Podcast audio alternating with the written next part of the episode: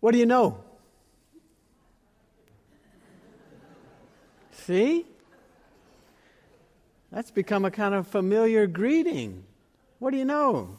Two people encounter one another and there are various ways of speaking and engaging. You say, "How are you?" You say, "What's up? Good to see you. How you doing?" All these are colloquial sayings. We hear them often. We speak various ones of them perhaps. What do you know? It might be another in this familiar way of interacting. What do you know? When we ask or when we hear that greeting, most of us do not mean for it to be taken literally. We're not asking or expecting a list of all the person knows. Like 2 plus 2 is 4. The square root of 64 is 8. Or there are 5,280 feet in a mile. We're not asking or expecting a detailed explication of all that that person knows in their personal life or an accounting of every minute of the last 12 hours of that person's life. We're not asking what they know or think about the governor's trial or what's happening in the book that they're reading or anything like that. What do you know? It's a greeting. We don't take it literally. It's used to connect people, it's used to open some interaction. It might lead to some deep and meaningful conversation, but mostly it's a greeting.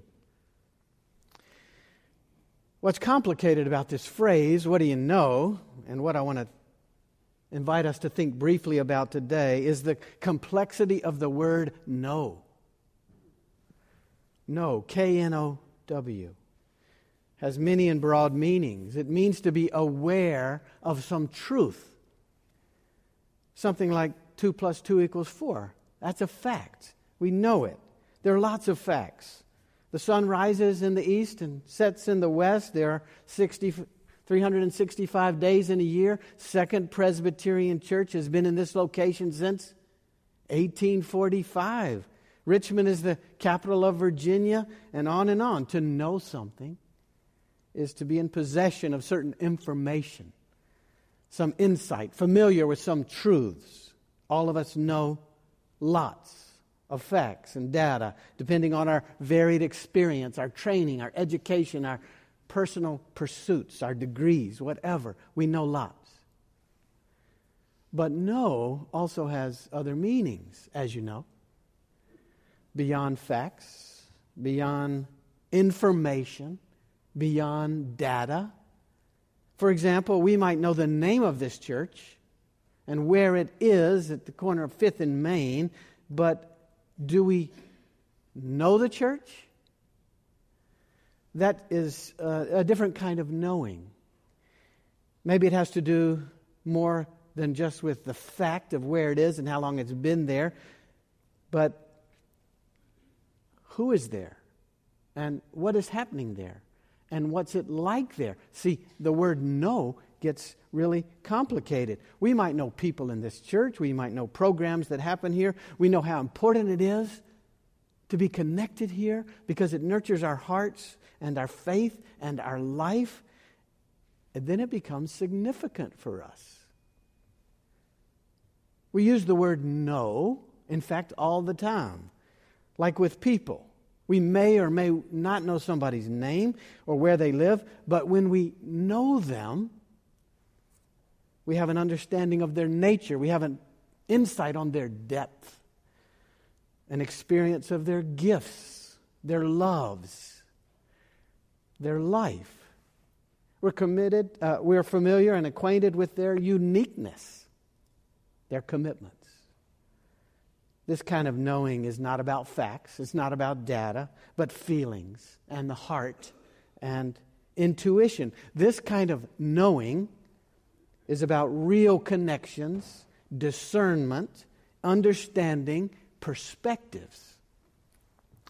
Here's another way to think about it you could have a double PhD in engineering and ornithology, the study of birds. You could get grass and feathers and scraps of paper and mud and whatever you could find to build a robin's nest. You could take your fingers and your thumb and science and all kinds of knowledge and put together what you thought was a bird's nest. It might or might not appeal to a robin. It might or might not survive a rainstorm. And then imagine a robin building her nest with just her beak. The robin doesn't know that she knows how to build a nest and doesn't know how she knows it, but we all know she knows it. She has a feel for it. How she how does she know it? Well, she's a robin. Robins just know how to build nests. Knowing includes data, knowing includes information, knowing also includes much more. Intuition, experience, so much more than what can be found in books or rules or data or information. Now, here's the story for today. You might know that the book of Acts is the fifth book in the New Testament. It goes Matthew, Mark, Luke, John, Acts. The book of Acts, the Acts of the Apostles, otherwise known as the Acts of the Holy Spirit, as some people like to call it. The book of Acts tells the continuing story of the disciples, most touched by Jesus' life and presence, and it tells the story of what happened to those disciples after Jesus' death and resurrection. He's no longer with them in body, but they are empowered by His Spirit to carry on in ministry in His name just as we are called to do. Acts is the continuing story of their lives of faith towards the end of the first century. As the disciples carried on in teaching and in healing and in preaching and in building community as God's people, they had challenges. In fact, they had huge challenges. The religious leaders, the government leaders were nervous by the work of the disciples. They were even threatened by the work of the disciples.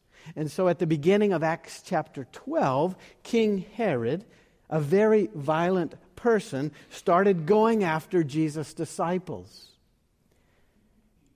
Acts 12:1 says that Herod had James, one of the disciples, killed with the sword, and it says this pleased the Jews. And then Herod had Peter arrested, thrown in jail, and not just guarded by a couple guards, but guarded by four guards to keep him secure. He was a threat to Herod, Peter.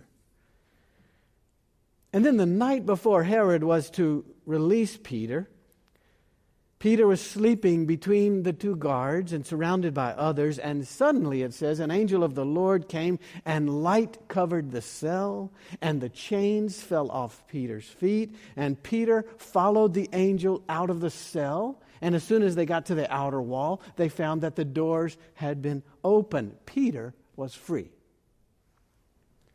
As soon as he was free, and full of his senses because of all that was happening, Peter went to his friend's house, the house of Mary. Not the Mary that found Jesus at the tomb, but Mary, who's the mother of one of the disciples. And at this house, the disciples had gathered to be together in their fear, and they gathered there to pray. Peter, recently freed by the angel in the night from the guards and from the cell, knocks at the outer gate at Mary's house. Mary's maid, Rhoda, heard it and she came to answer this knocking at the gate. She saw that it was Peter. And so overjoyed at seeing him, he's supposed to be in prison. So overjoyed at seeing him, she didn't open the gate. She ran back inside to tell the others. And here is our verse for this day, Acts 12 15. They said to her, You are out of your mind. But she insisted that it was so. They said, It's his angel. That's our verse for today. The word of the Lord. They said to her, You are out of your mind. But she insisted that it was so. She had seen Peter.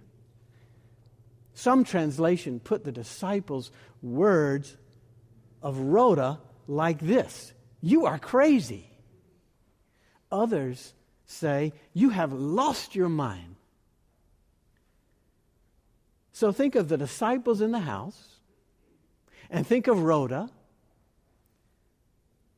And here's the greeting What do you know? What do you know? The disciples know Peter's in jail. The victim of Herod's anger and persecution, surrounded by guards and chains and gates. Those are the facts. That's the data. That's the information. This is the way life works. You must be crazy, they say to Rhoda. Rhoda, the maid, who heard someone at the gate, knew these facts Herod, chains, gates, jail. But she also had an experience. She had new insights, an experience and insights that affect her life. She says, No. She insists it is Peter. This is not crazy, this is real. Indeed, Peter, because Rhoda left him outside, still knocking, he kept knocking, hoping someone would let him in, and indeed they did. They saw him, they were amazed. He came into the house, he told them to be silent, but obviously they were all encouraged by all that God was doing here.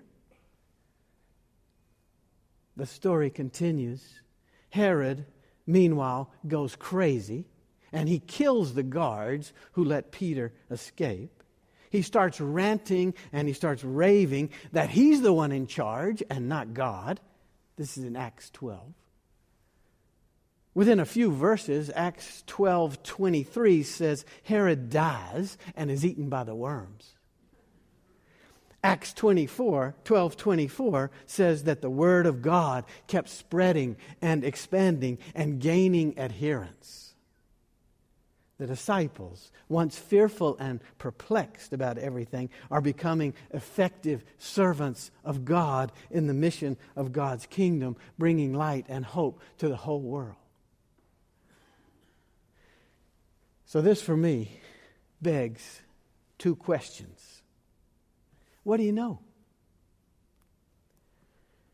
What we know is often in our lives shaped by our limited understanding of facts and our experiences, experiences that can lead to pretty narrow conclusions, like the response to Rhoda.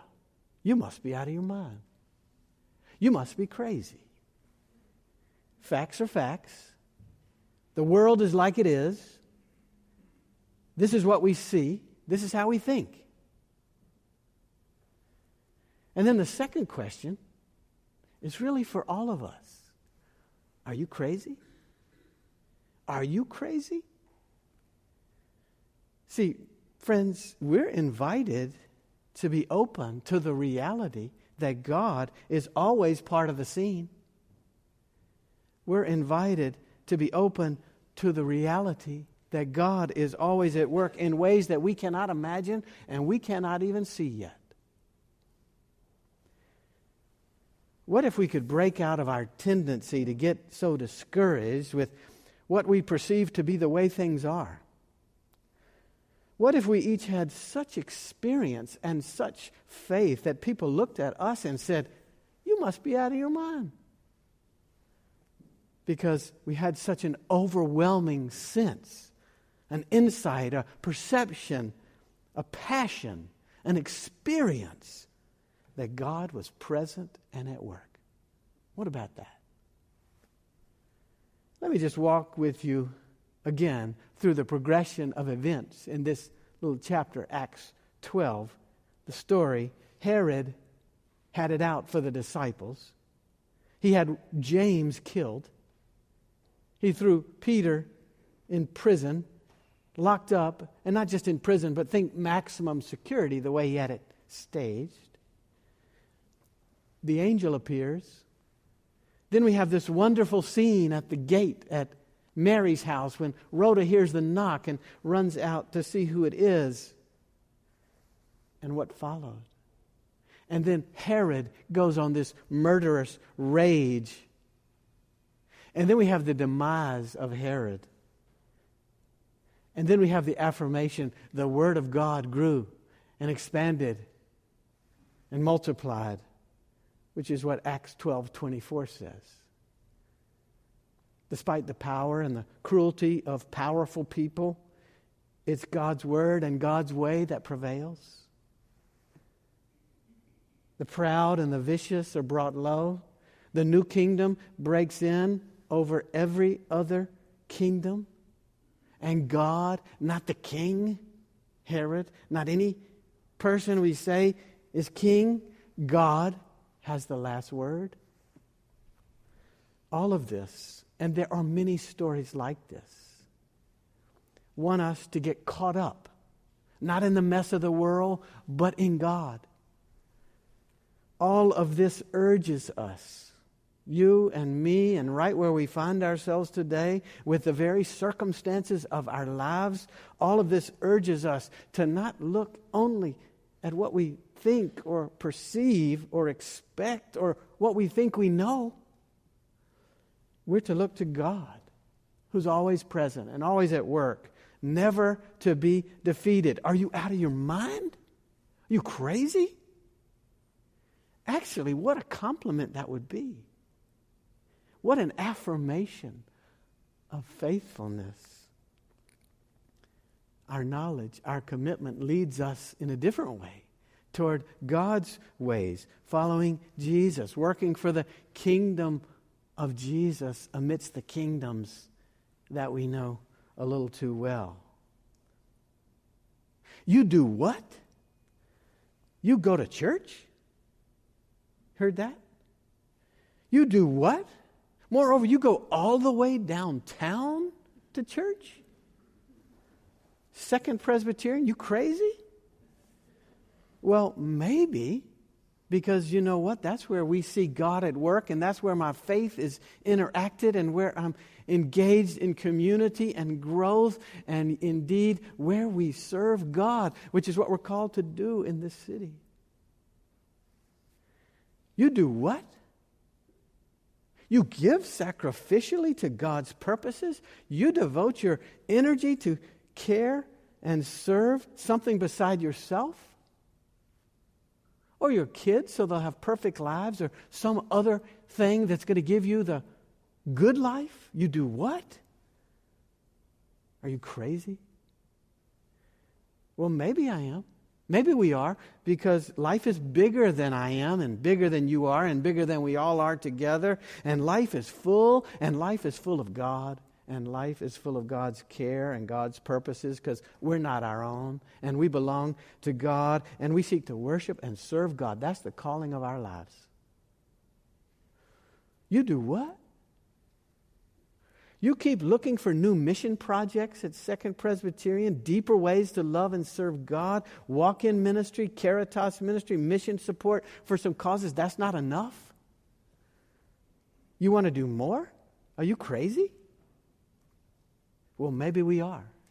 And maybe that's good and wonderful because God is not finished with the things we're called to be about in this city and in the world this day to bring about God's reign of light and peace and justice for all God's people. You what? You actually, with what you're dealing with, you want to trust God despite the changing circumstances of your life? How can you do that? You crazy? Losses, heartache, sickness, you want to let go of frenzy and fear and enfold your life in God's care? Are you crazy? Well, yes, maybe. Life is hard, and life is full of hardships that keep coming. But life is held by God. That's the promise. Life is held by God always, and even death is not the end for us. God wins, God prevails, God holds, God's love endures forever. What do you know? What do you know? Are you out of your mind? You crazy? We hope so. We hope so. We hope we're so filled with God's light and love, so full of knowledge and faith, that our lives really do not make sense except in light of God and God's purposes. We hope we're so touched, so covered, so full of God's Spirit, individually and together, that our lives, our work, our church fully embodies the love and the purposes and promises of Jesus Christ our Lord. May it be so. Alleluia. Amen. Let us pray. Touch us, O God. Make us crazy disciples who love and serve Jesus Christ. Amen.